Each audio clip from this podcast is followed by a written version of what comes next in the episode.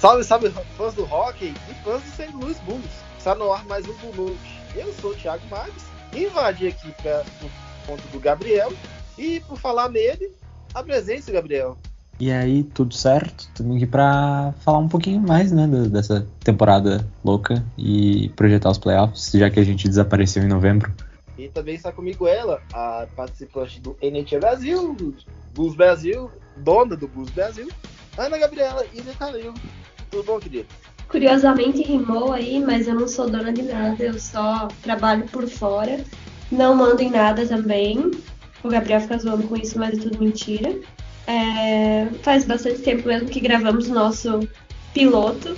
Acho que as pessoas até acham que não vai mais ter nenhum episódio desse podcast, mas estamos voltando. E já de antemão quero pedir desculpas se vocês ouvirem latidos de cachorros, porque sempre que eu começo a gravar alguma coisa, o pessoal aqui em casa fica meio animado. Então, qualquer coisa, desconsidere. E oi, Thiago, seja bem-vindo também. Obrigado. Vou tentar aparecer aqui mais vezes. E, senhores, como todo mundo sabe, o Blue Note também faz parte da rede Famba na Net, que conta com vários, vários podcasts de diversos esportes, como o Famba na Net para N F L, o Rebatida para o beisebol, o Noaro para o basquete, o Tic Tac Go e o N H L Brasil para o hockey. Temos também vários e vários podcasts dos times das quatro grandes ligas do beisebol. E Ana Gabriela, você também tem alguns projetinhos por aí, né? Tenho? Eu acho que não. Eu faço só, só tô no N H L Brasil e às vezes eu ajudo o Gabriel aqui no Blues Brasil, mas eu tenho estado bem mais off. O Blues Brasil, acho que a única coisa que eu fiz foi as artes para esse ano e nem fiz todas porque há pouco tempo a gente percebeu que a gente tava com uma capa do Twitter super atrasada, que ainda tinha o Schwartz nela. Então a minha contribuição pro Blues Brasil é essa, e de um jeito porco ainda por cima. Mas eu tô só no N H L Brasil mesmo, e aí lá eu me envolvo em tudo. Eu tô na redação, tô nas redes sociais, tô nos dois podcasts, enfim, é isso. Pô, não reclama não, minha, minha capa é o Albert Pugas, que só, assim, né, quem sabe sabe. Mas, quero ouvir, querem ler... Mas assim... Vai, Gabriel. Desculpa, mas existe, existe um motivo pra tu ter o Pugas. A gente não tinha motivo pra ter o short, sendo que o short saiu em julho do ano passado, tá ligado? É, você tem um ponto, você tem um ponto. Mas não vou entrar muito no mérito do Carlos. Quero saber do Carlos, vai ter um podcast comigo com o Gabriel do... É tranquilo. A boatos, né? A boatos, é, então. Deixa eu terminar a chamada aqui, calma. Quer ler artigos?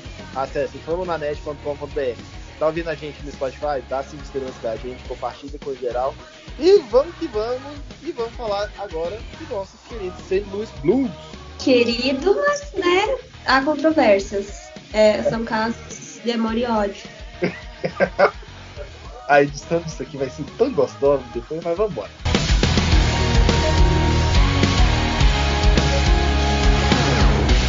Nós temos agora dois goleiros jogando de alto nível, né, Gabriel? Nós temos o Billy Husso, Husso, não sei falar, e Jordan Binnington, que... parece que chega nos playoffs e relembra como é que faz pra jogar base, é, hockey. Tem que desligar a palavra base, não dá na cabeça. Gente. É, o, o Bini deu uma crescida agora nesse final de temporada, né? A gente não sabe até que ponto também. Ele tem jogado contra times mais fracos, entre aspas, barra, que não estão é, jogando, que não estão mais disputando nada, nem, nem coisa do tipo. Mas tem, tem feito boas partidas, né? Igual, ele até brincou que ele trocou os pads dele para aqueles mais escuros e tal, tem um tom azul escuro. E aí ele deu uma entrevista e ele falou, tipo, ah, só fui um pouquinho pro Dark Side, assim, então não sei se a gente vai ver uma versão Darth Vader do Binnington. Se ele quiser vencer todo mundo, por mim de boas, mas, né? A gente pode continuar, não precisa ficar puxando, não. Assim, não, uh, deixa eu ver aqui. Eu não consigo a, as estatísticas dele pro jogo de ontem, mas... Na verdade, tem as do jogo de ontem separado, obviamente, mas ele tava... Ele vem de cinco vitórias seguidas agora, com o jogo de ontem, né? Ontem, no caso, a gente tá gravando no domingo, ele jogou no sábado contra o Arizona Coyotes. Quase perdemos, porque o time resolveu dormir no último período. Uh, mas o Binnington vinha de quatro partidas com uma média de um vírgula setenta e cinco gols sofridos só e noventa e quatro por cento dos chutes é, defendidos, né? Claro que ontem isso complicou um pouquinho mais, já que o jogo terminou cinco a quatro, então obviamente ali ele já tomou bem mais gol do que ele tinha tomado nos outros jogos, em termos de média, mas ainda assim uh, um Binnington que, sei lá, renascendo, digamos assim, depois de tantos problemas, contra, entre aspas, um Billy Husso com uma temporada que talvez seja surpresa de certa forma, porque a gente não sabia se a gente ia ver o Husso do alto nível que ele sempre prometeu e, né, tipo, jogou nesse alto nível na, na Finlândia e na A H L, até porque eu acho que a gente chegou a comentar isso no, no primeiro episódio ali, que ele tinha uma uh, ele tinha umas estatísticas meio, tipo, um ano muito bom, um ano muito ruim, um ano muito bom, um ano muito ruim, né? Sim, aí eu acho que, ah, eu acho que pode chegar também uma conclusão muito parecida, que eu acho que eu posso abrir aqui. E eu acho que o, o Binnington começou a jogar, começou agora a jogar esse final de temporada também, e eu acho que isso também tem a ver com quando tinha o Jake Allen, que agora tem uma sombra pra ele, né? Fazer essa uhum. é, mas eu até acho que não tanto, não sei o que, que a Ana acha, né, mas... Uh... O Bini, ele joga bem aquela primeira temporada pós-título, né, com o, com o Allen de sombra, como tu disse, uh, e aí depois a temporada passada foi horrorosa, mas, né, tipo, sei lá, aquela temporada foi estranha pro time inteiro, ninguém jogou bem, ele foi parar nos playoffs, só Deus sabe como, na verdade na ruindade dos outros, pra ser varrido pela Avalanche, né, e aí esse ano ele começa bem, e depois que ele tem Covid ele volta sem jogar bem até início do mês, então... Não sei se isso afeta, de repente, mas não, não sei se, de repente, o, o Husso jogar tão bem também uh, contribui. Né? Vamos ver, o que, que, é, que, que tu acha, Ana? Eu acho que da, sobre a temporada passada, é, que a gente chegou nos playoffs, só Deus sabe como, tem também a questão das lesões, né? O time tava muito baqueado, tinha muita gente quebrada, e o Covid também tava bem mais forte. Então... Depois daquela temporada, o Binnington até deu uma decaída, mas no momento em que ele decai, o Husso tava muito absurdo. E aí, obviamente, o Binnington acaba perdendo meio que o lugar, né? Só que eu acho que outra coisa que é curiosa de se pontuar, o Binnington é um cara muito confiante, né? Ele tem uma atitude assim que não são todos os caras que têm. E eu acho que talvez isso tenha dado uma abalada. E eu também acho bem estranho que parece que, agora não tanto, mas mais nos jogos passados, quando o Binnington tava no gol, parecia que não tinha mais ninguém na frente dele, que nenhum dos outros caras vinha pra jogar. Não tô falando que tem algum tipo de picuinha ou alguma coisa do tipo, não é isso. Mas é só porque o time não tinha um desempenho tão bom. E aí, consequentemente, ele também não tava conseguindo jogar tão bem assim. Mas agora, eu acho que é... bom que a gente tenha dois goleiros numa situação relativamente estável, porque vamos para os playoffs, e tudo bem, talvez não sejam os melhores goleiros da liga, mas se você levar em conta que tem outros times aí que mal tem um goleiro e que vai bem ruim das pernas, eu acho que isso pode ser um fator aí bem importante, talvez para levar a gente até um pouquinho mais longe, veremos. Não, mas a, e eu gostaria de, de yeah. levantar outra questão também, que eu, que eu tenho notado nos últimos dias, nos últimos jogos, aliás, que é a quantidade de jogos que a gente está indo para, para o overtime. Como que a gente tem dois goleiros agora confiantes, a gente entra em um eventual jogo, um eventual overtime no jogo quatro, por exemplo, de playoffs? Uh, eu acho que a, a questão dos overtimes, eu tô tentando me lembrar dos últimos jogos, assim, teve aqueles dois jogos contra o Wild, o jogo contra o Bruins na terça-feira e o jogo contra o Coyotes ontem, eu acho que são só esses. O, os jogos contra o Wild são bizarros, porque a gente já sabia que era uma prévia dos playoffs, né, e aí um deles o Blues tá tomando três a um, resolve empatar o jogo e ganhar sem o Wild tocar no, no puck, o outro jogo o Blues tá ganhando de quatro a um, se eu não estiver enganado. E aí perde o Nick Led e a defesa morre, o famoso problema da defesa que é antigo já, acho que normalmente a gente fala desde que o Petro saiu, mas na verdade é que o problema da defesa é desde que o Bullmister teve aquele problema e teve que aposentar, né, e, e aí depois no jogo contra o Bruins já era um Blues classificado que claramente entrou, entrou cansado, porque tinha jogado um back-to-back no, naquele final de semana, né, contra o Wild Predators. Descansou o barra, viajou na segunda-feira para jogar na terça contra um Bruins que não jogava desde sábado, então tava bem descansadinho. E aí ontem foi, foi realmente ter dormido. Tava ganhando de quatro a um, pior time da liga, resolveu tirar o pé do acelerador, dois lances em quarenta e cinco segundos, o jogo tava quatro a três. Mas eu acho que se for pra... Eu, eu acho assim, dá pra gravar hoje que no mínimo dois jogos vão pro, vão pro overtime na, nos playoffs, porque Blues e Wild jogam muito, muito equilibrados. Mas a nossa vantagem é que não tem três contra três no, no overtime, então é possível que a gente ganhe alguma coisa. Na verdade, isso é algo que me incomoda um pouco, porque, por exemplo, no último jogo contra o Wild, o Blues tinha aberto quatro a um. E aí, tudo bem. Não que hockey seja um negócio que, ok, se meu time fez quatro a um, com certeza vai ganhar. Mas é uma margem que, pelo menos, te dá até um respiro, o Maple Leafs, né? Perde essa vantagem todo dia. Eu não posso falar do Maple Leafs, Gabriel, porque eu já sou bem odiada pela fanbase, então vou ficar bem em silêncio. Então, o que, o que eu estava dizendo é que quando tem essa margem de três gols, pelo menos, você acha que você pode respirar, né? Mas não, eles deixam empatar, e ele tem que fazer mais um gol, aí os caras empatam de novo, e é sempre ali no finalzinho, quando você tá achando que, meu Deus, vai dar. Nunca dá. Então, é, é sempre um desespero, é sempre numa emoção assim, ok, é legal sentir essa emoção quando o seu time vai ganhar depois, né? Mas se você fica nesse aperto pra depois perder, é muito frustrante. Então, eu gostaria mesmo que eles conseguissem resolver essa questão de, ok, fizemos tantos gols, que tal se a gente não deixar eles pelo menos empatarem? Seria bem melhor. Mas é o Blues, né? Então, é complicado. O ideal seria aquela mentalidade que teve no jogo contra o Predators todo dia, né? De que fez três a um, quatro a um, cinco a um, seis a um, sete a um, oito a um, oito a dois, na verdade. Mas seria o ideal, mas é o Blues. É, só que ali também, o Gabriel, a gente tem que falar também que a defesa, o gole- os goleiros fa- resolveram assim, ah, vou tirar, vou tirar uma folga no meio do jogo. É, não, ali o, o Berube falou depois, nossa, Berube.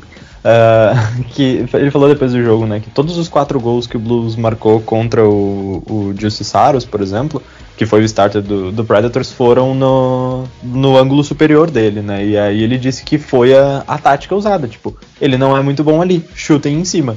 Chutaram em cima, entrou quatro vezes, né, troca o goleiro, e aí en- entrar num jogo deve ser muito difícil, tu, ainda mais que tu entra num jogo que tá quatro a um já e tal, é, é, é bem complicado, né?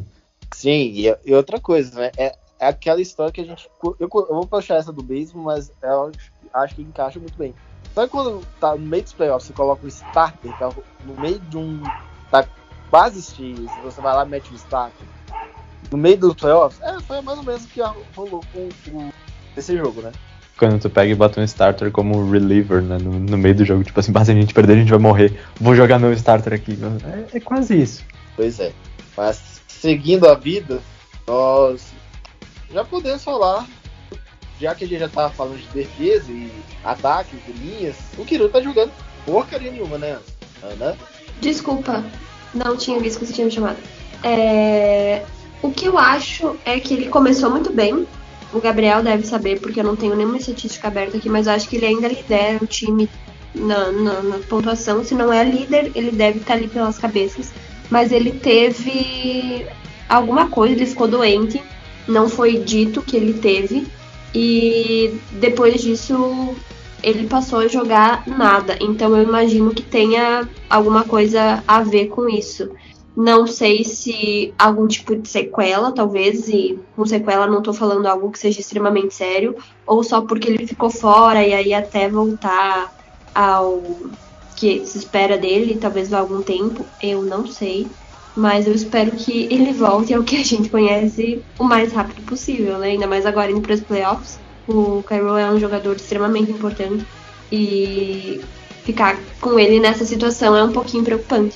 É, o Kyrou, tirando aquela linha que tem sido a melhor linha da, da, da liga no último mês ou qualquer coisa do tipo, Uh, nos últimos quinze jogos, né, e desde a, desde a última derrota do Blues, o, o Kyrou ainda é, tipo, o quarto em pontos, quarto em gols e quarto em assistências, ou seja, tira os três perfeitinhos do momento, ele segue sendo um dos melhores do time, claro, mas ele já vinha mal antes de ficar doente, né, isso que é o estranho, e, e até vendo a entrevista do, do Berube ontem, porque o primeiro, o segundo gol, na verdade, do Yotes, né, para fazer quatro a dois, começa justamente num turnover do, do Kyrou, clássico, que ele tá jogando estilo...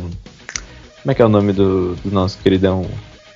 No, no estilo do Sanford, ano passado. É só turnover a rodo, e aí depois ele não vai buscar o cara. E aquela linha, na verdade, inteira foi, foi mal ontem, mas o Kyrou tá, parece que, ele, que falta esforço, assim. Depois que ele voltou do All-Star Game, ou melhor, ele não voltou do All-Star Game, né? Eu acho que ele tem uns três gols. Três gols não, porque ele tem aquele dois gols contra o Predators, então são uns quatro gols. Algumas assistências, é verdade e tal, mas jogando bem mal, sem ajudar tanto na defesa, que é aquela coisa que o Berube sempre pede pra todo mundo, né? Tipo, sempre tem aquela encheção de saco que era um problema do, do Tarasenko ano passado. Claro, a, le- a, a lesão não, né? A, a doença ali, ele ter ficado meio mal e ter perdido, acho que foram quatro ou cinco jogos. Pode, evidentemente, ter afetado, mas ainda assim parece que tá faltando esforço pra ele, que é aquela coisa de ter que voltar e, e, e ajudar na defesa, não tá rolando muito. Se ele tiver meio que se preservando pra nos playoffs fazer isso valendo, por mim tudo bem. Mas no momento, se ele simplesmente não jogar o jogo um dos playoffs, eu também não ficaria surpreso.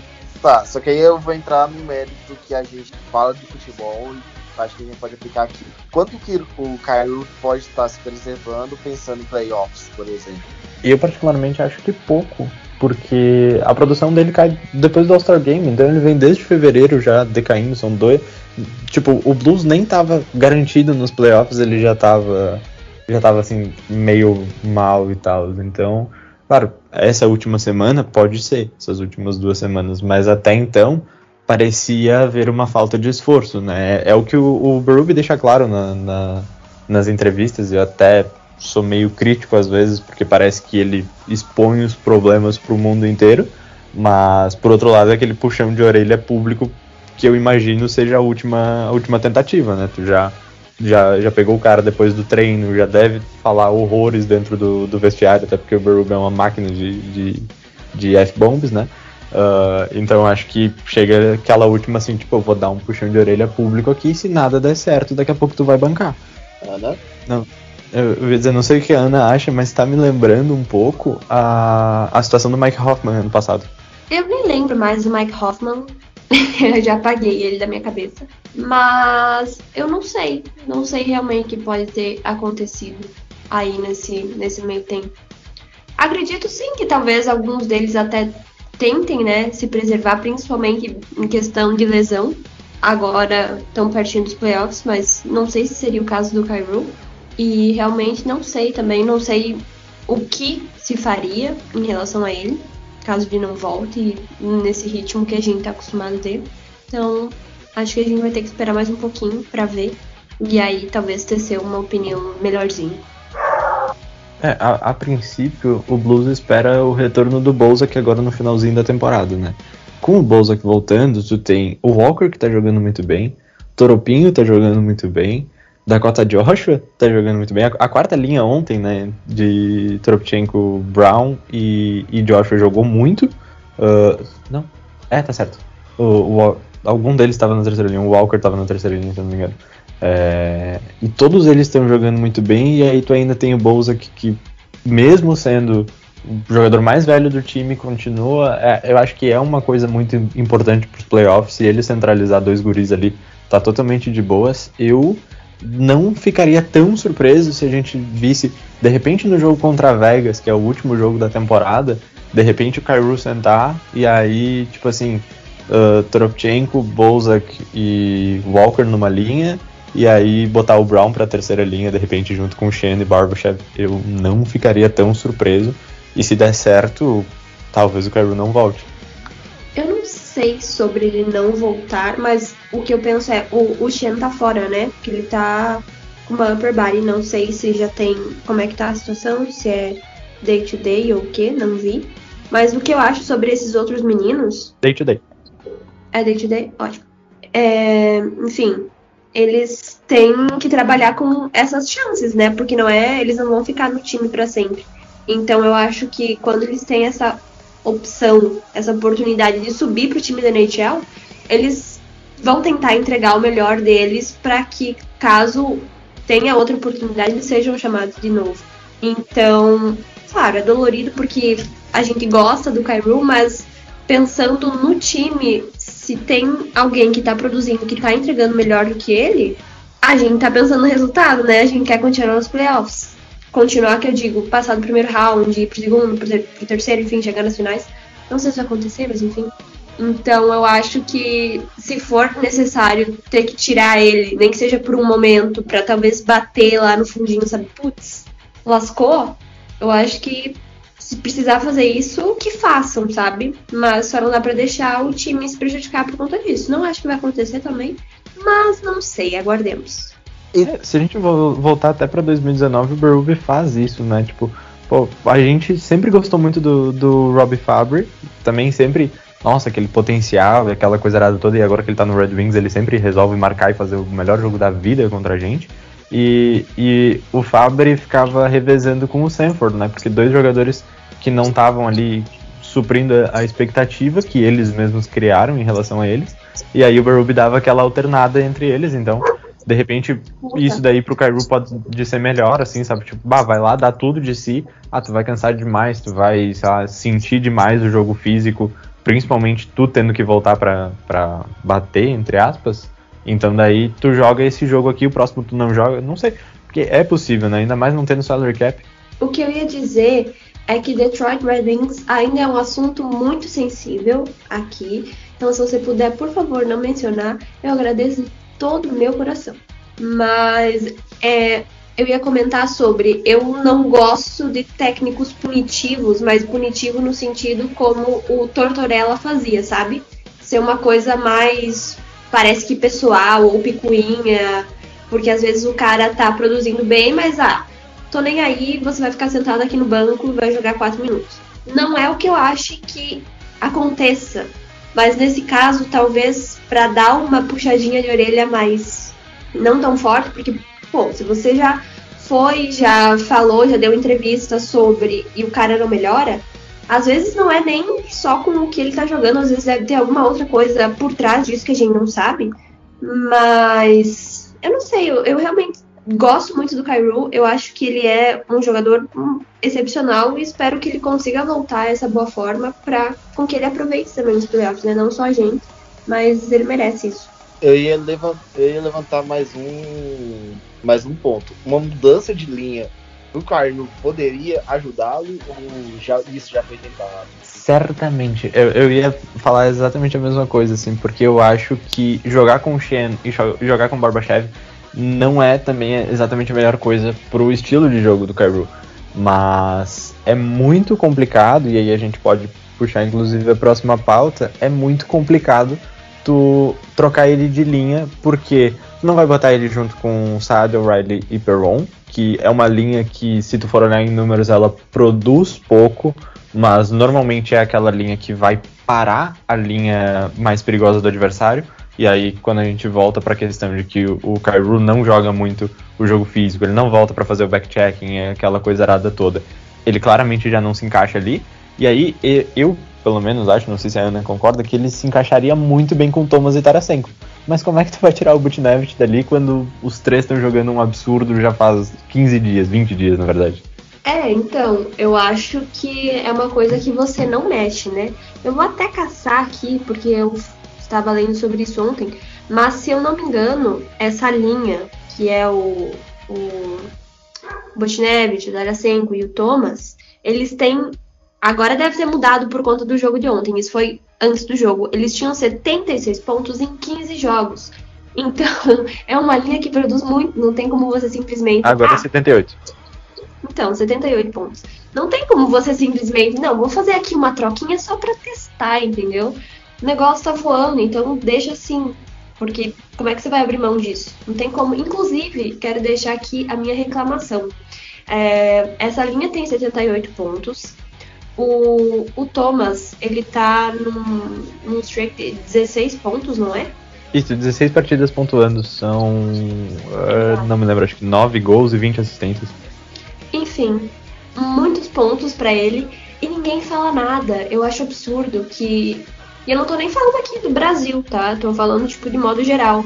Você não vê nenhum perfil grande ou nenhum veículo de comunicação comentando sobre. E... Por um lado é bom, porque talvez as pessoas não se importando tanto eu gosto de acreditar nisso, eles vão ficar mais tempo com a gente.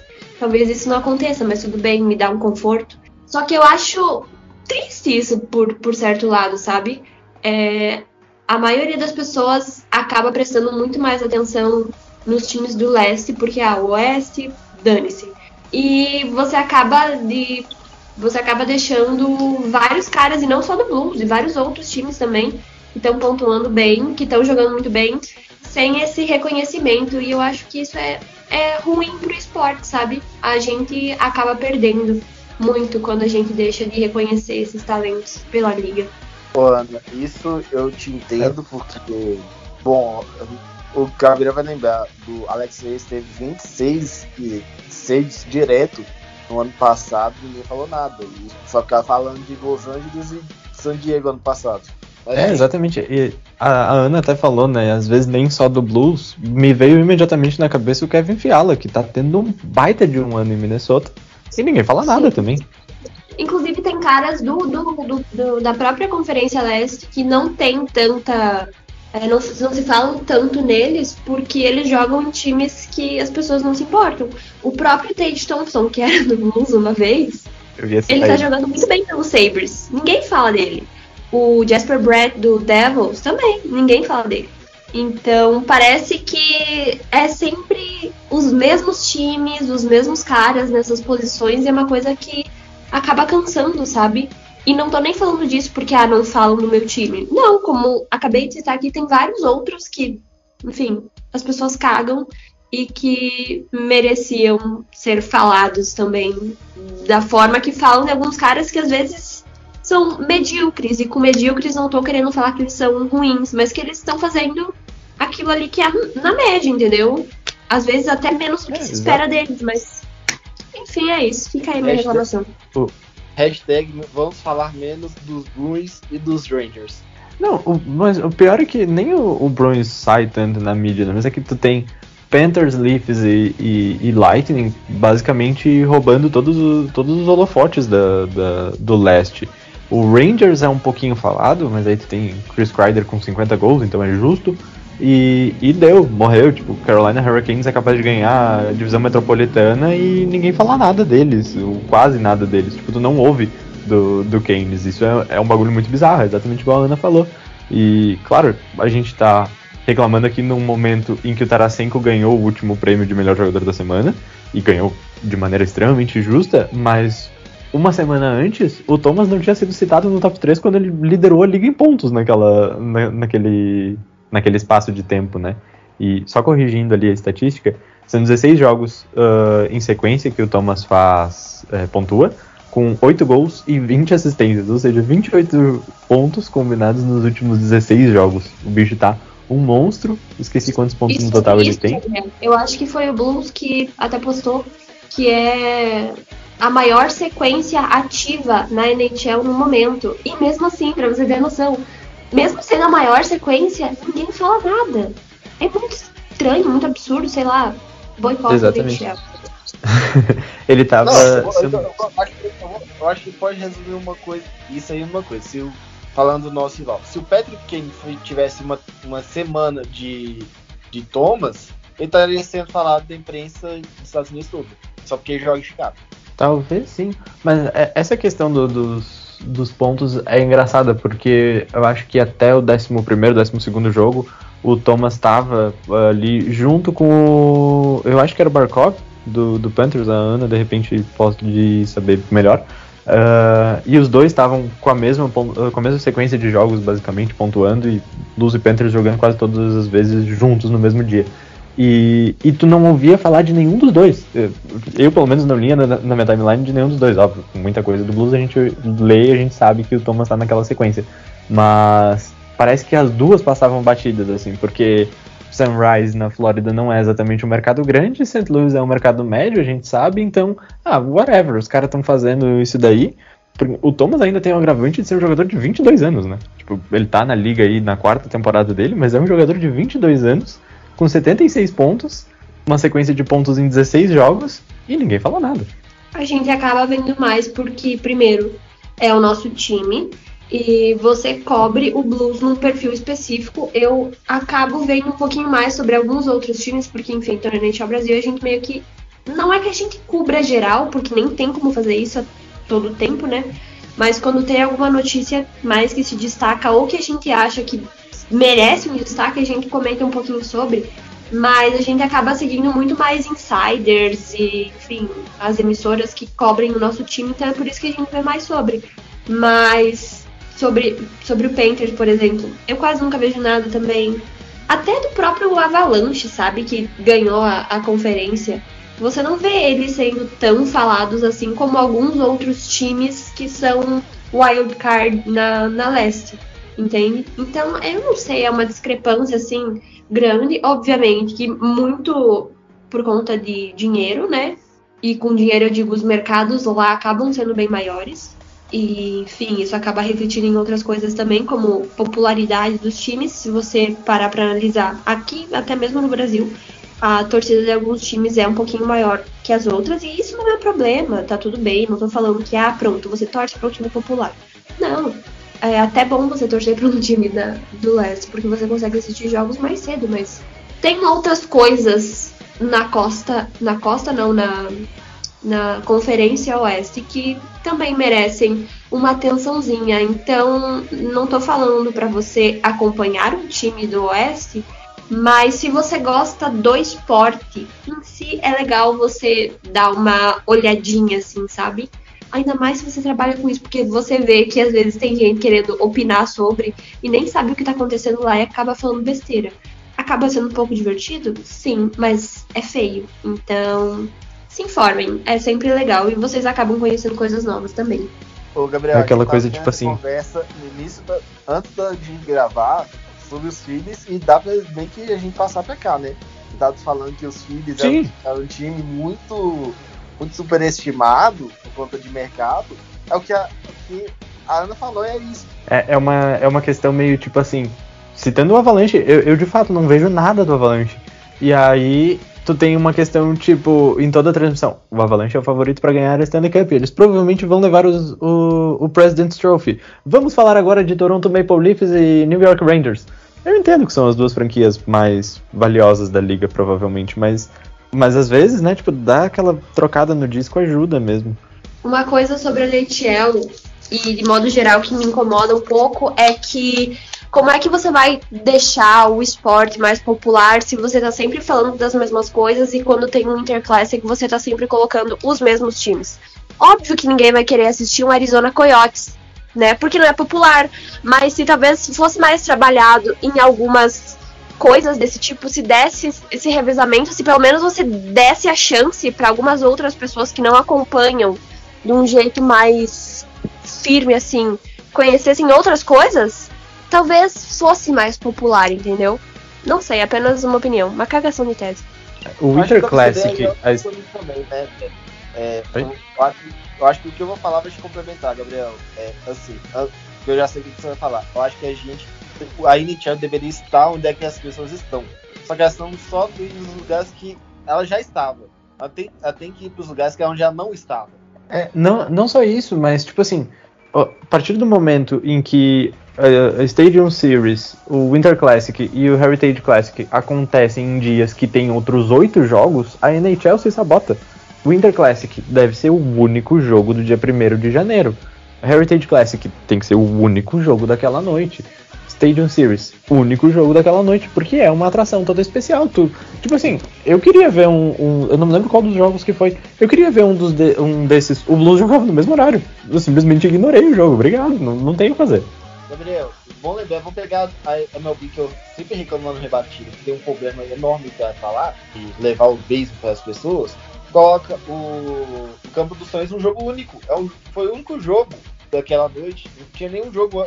Teve jogos antes, óbvio, teve que, né, beisebol são cento e setenta e dois jogos, mas o jogo do, do Campo dos Sonhos foi um jogo no meio, no final do dia, só ele. Não teve mais outro jogo concorrendo com ele.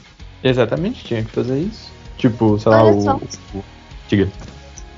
Pode terminar seu raciocínio. Eu, eu ia trazer alguma coisa que o Blues acabou de postar, que é que o Tarasenko é o primeiro jogador do Blues a alcançar...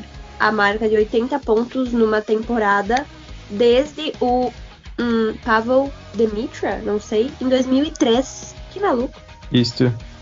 Pavel Dimitra é talvez um dos melhores jogadores da história do Blues e que... Uh, eu não sei se a carreira dele terminou mais cedo, não, não me lembro exatamente o que, que aconteceu, mas é, é, é um jogador que tem meio que uma história triste, assim, todo mundo sempre que cita o Dimitra, tipo, alguma coisa aconteceu, eu sei que não é mais um cara vivo.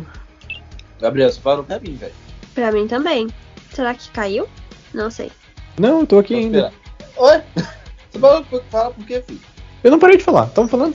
Então, certo, cortou, porque você falou... alguma coisa tipo fim de carreira triste e tá, tá, tá, um segredo, não sei, parou. Eu não sei se você tá falando, mas não tá dando pra te ouvir. Você não tá me ouvindo? Agora sim. Cortou do que eu tava falando. Cortou, bom, tenta de novo. Ah, sim, não, mas aonde que cortou que eu digo? Porque ele tá bom, tá me ouvindo. Porque ele não tá mais vivo. Ah, sim, sim. É, não, eu fui pesquisar aqui e ele morreu num acidente. Faleceu de novo. Oi? Você cortou de novo. Meu Deus. O espírito dele não deixando a gente falar dele. É, enfim, né? Mas o. Mas, é, ano passado o Perron foi o primeiro jogador desse, do, do Dimitra a ter um ponto por jogo, né? Uma média de um ponto por jogo. E agora o Vlad quebra essa marca de ter oitenta pontos numa temporada. O Vlad já garantiu que vai ter mais do que um ponto por jogo. O Thomas já garantiu que vai ter mais de um ponto por jogo. Buchnevich, não me lembro se já garantiu, eu tava muito perto. Uh, ele tem setenta jogos, setenta e três pontos, ele já garantiu. Se ele jogar todos os outros e não pontuar mais, ele tem setenta e três pontos e setenta e três jogos, então é bizarro. São três jogadores, e aí eu acho que a gente pode vir pro assunto de que Tarasenko, Thomas e Buchnevich estão jogando um absurdo, uh, porque os, os três caras garantiram no mínimo um ponto por jogo na temporada deles, além de que o Tarasenko acho que tem uma sequência de onze ou doze jogos pontuando, Thomas tem essa de dezesseis e a do Butch terminou ontem com treze ou catorze também. Então, funcionou bem demais essa linha, e os três, com o Tarasenko ainda é o mais sniper deles, mas os três passando muita oportunidade que a, qualquer jogador da liga chutaria, eles olham tipo assim, né? Vou passar aqui, e por mais que isso irrite muito a gente, e isso quebre muito o modelo estatístico, uh, porque, né, tipo, ah, mas o Blues chuta pouco, todos os jogos o adversário do Blues tem mais chutes, só que o Blues tem chutes melhores, os caras passam até, tipo assim, cara, chuta, fazem me abraçam, né, o famoso. Então, isso daí tem, tem sido insano deles, ontem jogaram, não jogaram tanto, mas conseguiram ainda assim, resolveram no O T, graças ao Faulk. Inclusive, senti falta da Ana Gabriela reagindo a dois gols de Justin Falk no mesmo jogo. Eu tenho assistido aos jogos, mas eu tenho ficado em silêncio. Porque o que acontece é que eu sou um pouco briguenta, eu acho. Não sei, eu não diria assim, eu não me, não me colocaria dessa maneira. Mas enfim, tem algumas coisas que me fervem o sangue e eu infelizmente não sei ficar quieta. Então eu tenho decidido, pelo bem da minha pessoa, ficar um pouco afastada. Mas eu tenho assistido aos jogos. Justin Falk, simplesmente incrível, o maior e melhor bigodudo dessa liga, vem fazendo ótimos jogos, desde aquela defesa maravilhosa que ele fez no jogo contra o Predators, não foi? Acho que foi. Ele, ele é incrível. Foi, foi, foi ele e o Krug que defenderam aquele puck. É. Enfim, é isso. Caso não tenha ficado claro, eu amo Justin Falk, e ele é meu jogador favorito. E lembrando que há algum tempo atrás a gente queria botar no fogueiro o Justin Falk, né? Sim, eu inclusive. Tenho orgulho de dizer que eu fui o primeiro a virar casaca. Eu não lembro em que momento essa chave virou na minha cabeça, mas eu fico feliz que tenha virado. Foi ali mais ou menos por janeiro ou fevereiro, um pouquinho antes da pandemia, saiu uma matéria dele até, tipo assim, pô, Justin Falk tá jogando melhor e tal. Depois que, que passou aquele uh, All-Star Game, que foi em Saint Louis até, ele voltou já jogando muito melhor e tal, já tava mais adaptado, aquela coisa errada toda. E o dono da defesa desmentiu, né? Jogando pelo lado certo também, né? Exatamente, né? Tem, tem essa questão. Estavam boicotando. De certa forma, gente, de certa forma, o Justin, o Justin Falk meio que na primeira temporada, primeira não, né? Primeira temporada sem o Petro, a gente re- resolveu bater nele, mas depois que saiu a alma do Petro de trás dele, acho que aí ele jogou, começou a jogar mais leve, né? Não, é, é que a, a primeira temporada dele ele faz com o Petrangelo ainda aqui, e é a temporada ruim dele. E aí acontecia que ou ele tinha que jogar pelo lado esquerdo, do lado do Petro, e ele joga pelo lado direito, então ali tu já tá deslocado, né, igual a Ana falou, ou ele jogava no terceiro par, porque o Petrangelo era o teu melhor defensor, então automaticamente primeiro par defensivo, Colton Parayko e J-Bone Misterton não, não mexe, segundo par, e aí o Faulk ficava no terceiro par, às vezes, tipo, com pouca minutagem, aquela coisarada toda, com, com o Dan do lado, então ninguém defendia. E, e aí tem aquela coisa, tipo, tu tá acostumado com um tipo de power play que tu fazia parte, tu tá acostumado com um tipo de penalty kill que tu fazia parte, tá acostumado com um tipo de defesa, né, um tipo de sistema defensivo que jogava numa certa tática, e aí tu muda tudo isso, né, depois de sete ou oito anos com o mesmo time. Então tem toda essa, essa questão, é difícil. A, a adaptação de um defensor que a gente fala, né, é sempre mais complicado do que de um atacante. Inclusive, a Ana pediu pra gente não citar o Detroit Red Wings, mas o Nick Led encaixou de uma maneira muito inesperada, porque a primeira temporada do Faulk foi ruim, a primeira temporada do Krug foi ruim. Quando o Led chegou, eu falei, ele não vai fazer efeito, porque vai na, na mesma temporada, e ele estabilizou a defesa de uma maneira bizarra. Até o jogo que ele ficou fora foi o que... Não, não foi... Enfim, você tinha comentado antes que quando ele saiu tinha dado um U, mas o que eu queria dizer é que eu acho que... eu acabei projetando as minhas frustrações e tristezas no Led, porque, enfim, ele foi trocado pelo Sanford, né? Eu amo o Sanford. Então, eu fiquei muito infeliz com essa troca, apesar de ele ter encaixado bem e de ele ser bom. Eu ainda não consigo gostar cem por cento dele. Eu não sei, eu ainda tenho uma coisa com ele que... Não sei, não, não consigo. Mas eu acho que estamos no caminho, quem sabe daqui a algum tempo isso acabe mudando, mas é só porque é um pouquinho doloroso. E ele ainda tem é, não, três eu... contratos, só pra, só pra deixar claro. Três jogos e os playoffs. Ah, ok. Opa, eu falando com o meu microfone mutado. Mas o... o até aproveitando pra falar de, de sistema defensivo, né? A gente não conseguiu praticamente jogar com Led e Krug juntos, o que é bizarro, porque, né, o Krug toda hora machucado, agora tá machucado de novo. Não sei se joga hoje, que a princípio também é aquela questão mais pra não piorar e não virar um problema nos playoffs. Mas o que eu tinha citado do Led é que ele toma aquele... ele corta o, o, o olho, né? Uh, com um high sticking que ele sofreu de algum jogador do, do Wild, que eu não me lembro quem é. E aí quando a gente perde ele Fiala, naquele jogo... Aqui, foi o Fiala? Foi o Fiala, bem atrás da goleira.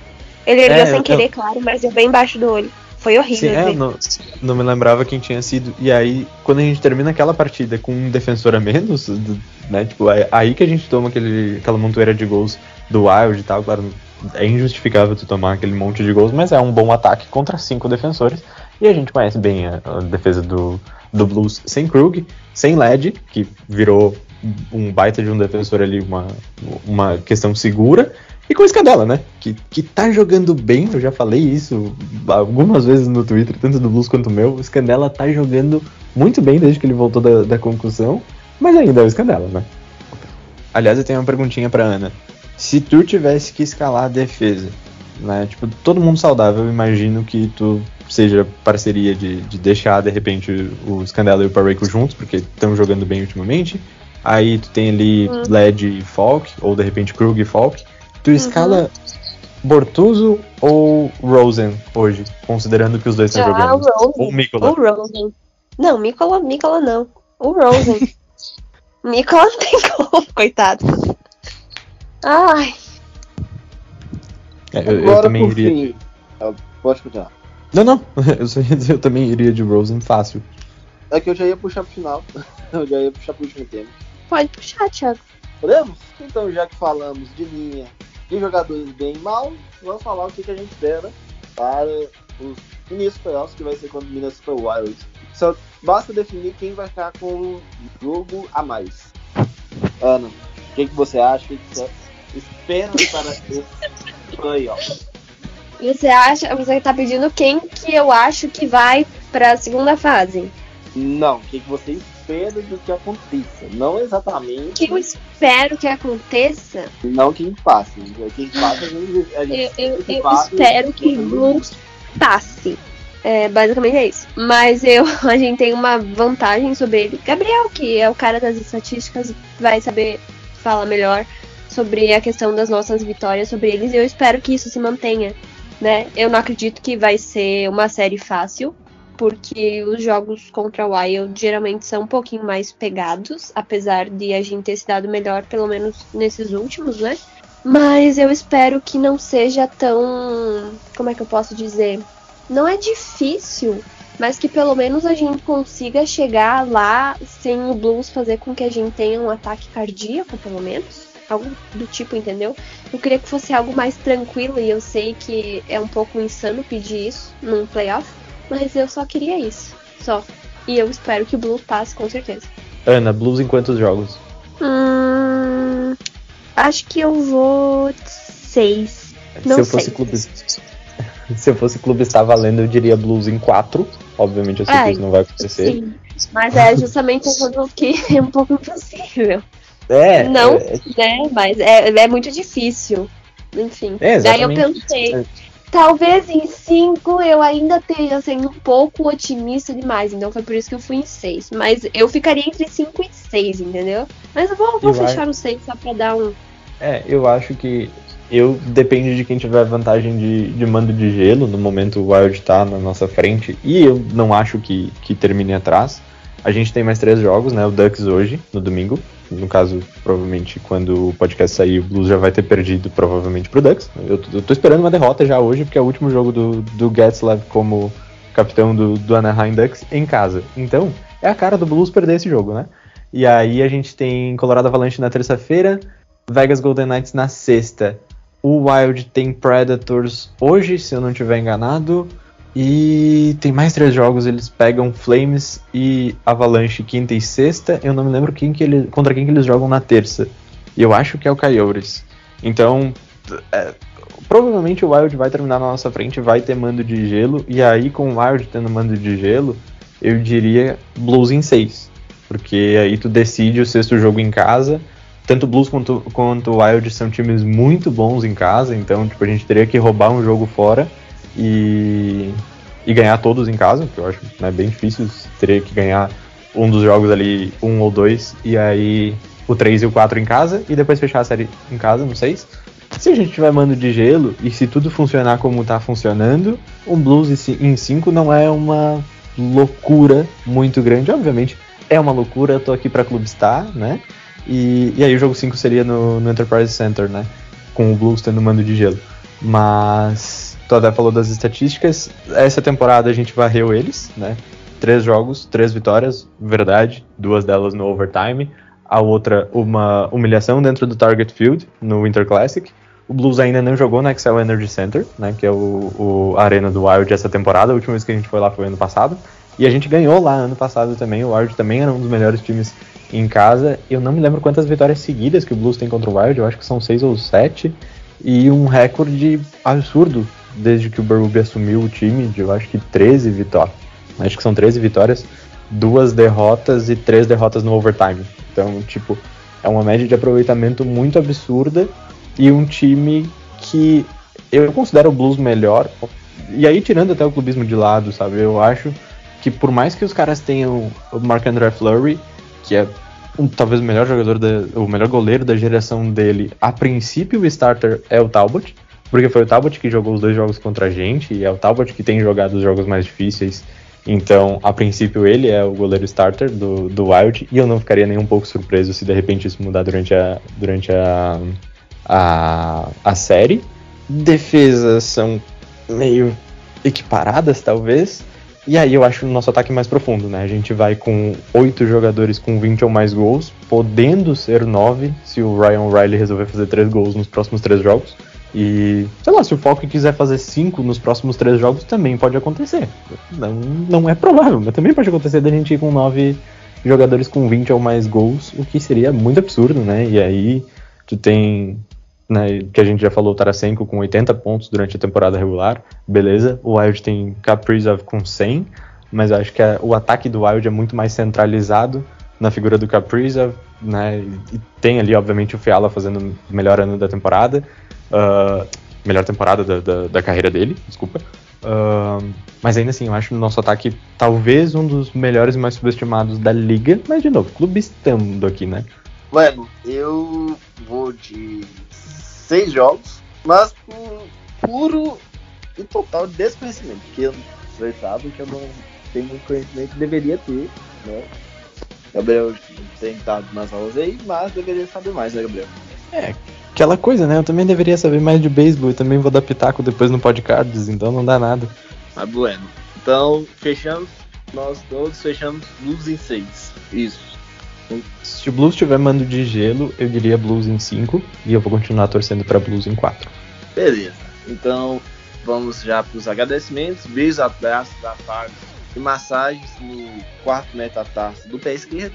Vou começar pelo, pela senhora Miss Bull. Ai, ai. Então, é isso, né, galera? Segundo episódio, com um pouquinho de delay só, mas eu acho que talvez conversando depois a gente consiga ajustar isso pra talvez fazer com mais frequência. É sempre muito legal falar do seu time com gente que também gosta do seu time. Então, obrigada, Gabriel e Thiago, e a gente se vê em algum próximo episódio do Blue Note. Esperamos que seja semana que vem, né? É melhor não prometer. Eu, eu concordo, esperamos que seja semana que vem, mas é melhor não prometer data, porque da última vez a gente prometeu data daqui duas semanas e não aconteceu. Então já passo para os abraços, Gabriel. Cara, eu queria agradecer vocês por ter me ouvido, porque eu acho que eu falei demais, né? E me aturar não é exatamente a coisa mais legal, assim, porque eu, eu começo a falar de, de estatística desses jogadores e eu me empolgo. Então, mas muito obrigado pela, pela companhia, por. Enfim, muito legal fazer isso, porque igual a Ana falou, é muito massa mesmo tu poder falar sobre o teu time, porque a gente destrambelha falar, porque normalmente não é algo que a gente tem a gente pra falar, né, então por isso que a gente tá lá no Blues Brasil também, segue nós lá, dá aquela, aquela força, que, né, playoffs are coming. Bueno, é, vou deixar um abraço pra, pra galera do beisebol, né, que eu estou aqui de penetra, meti o louco mesmo, mas vou aprendendo mais sobre rock, prometo. Não sei quando eu vou aprender tudo, mas, né? Ah, então, eu quero fazer propaganda. É claro, eu pode. Eu esqueci que eu estou nos outros podcasts do N H L Brasil, que é o IceCast, que eu tenho participado menos, mas estou sempre no Tic Tac Go. Inclusive, eu não sei quando esse episódio vai sair, mas enfim, alguém sabe? Eu que vou editar, então, essa semana. Tá, essa semana. Então, fiquem de olho, tanto no Tic Tac Go quanto no N H L Brasil, que vai sair uma entrevista com uma pessoa lá dos Estados Unidos que trabalha com hockey, com a N H L, com a P H F, que é a Liga Feminina, com o, o Frozen Four, que é do, da N C A A, que é do universitário, que foi para as Olimpíadas de Pequim, ou seja, fiquem ligados porque vai ser muito legal. Olha só. Então... Gigantes, né? N H L Brasil é gigante. Opa, já nasceu grande aqui no Famba na Net, meu amigo. Senhores, como eu digo lá no Rebatida, algo mais a acrescentar a este episódio? Não! acho Aí eu não. acho que assim, eu acho que se a gente quiser dar um prêmio pro melhor passador da liga, se a, se a N H L tivesse isso, o Robert Thomas deveria ganhar ele. Porque ninguém passa o puck melhor do que ele hoje na liga. Robert Você Thomas sabe que M V P? Vai né? Ele não vai, ele não vai ganhar nenhum caldo de cana, Gabriel. Quem dirá um prêmio? Não, claro, até porque o, o é, é, até porque o, o prêmio de, de para melhor center, digamos assim, se, se eu não me engano é o Selke, né? Para o melhor two-way forward, que normalmente quem ganha é um center. E mas aí, claro, tipo, eu acho que o prêmio vai ser renomeado para Patrice Bergeron quando ele se aposentar, porque todo ano é dele, então não, não tem nem graça. Então tá certo. Depois dessa aula aí, a gente fica por aqui. Espero voltar na semana que vem, né? Então, um beijo. Um abraço. A, a gente...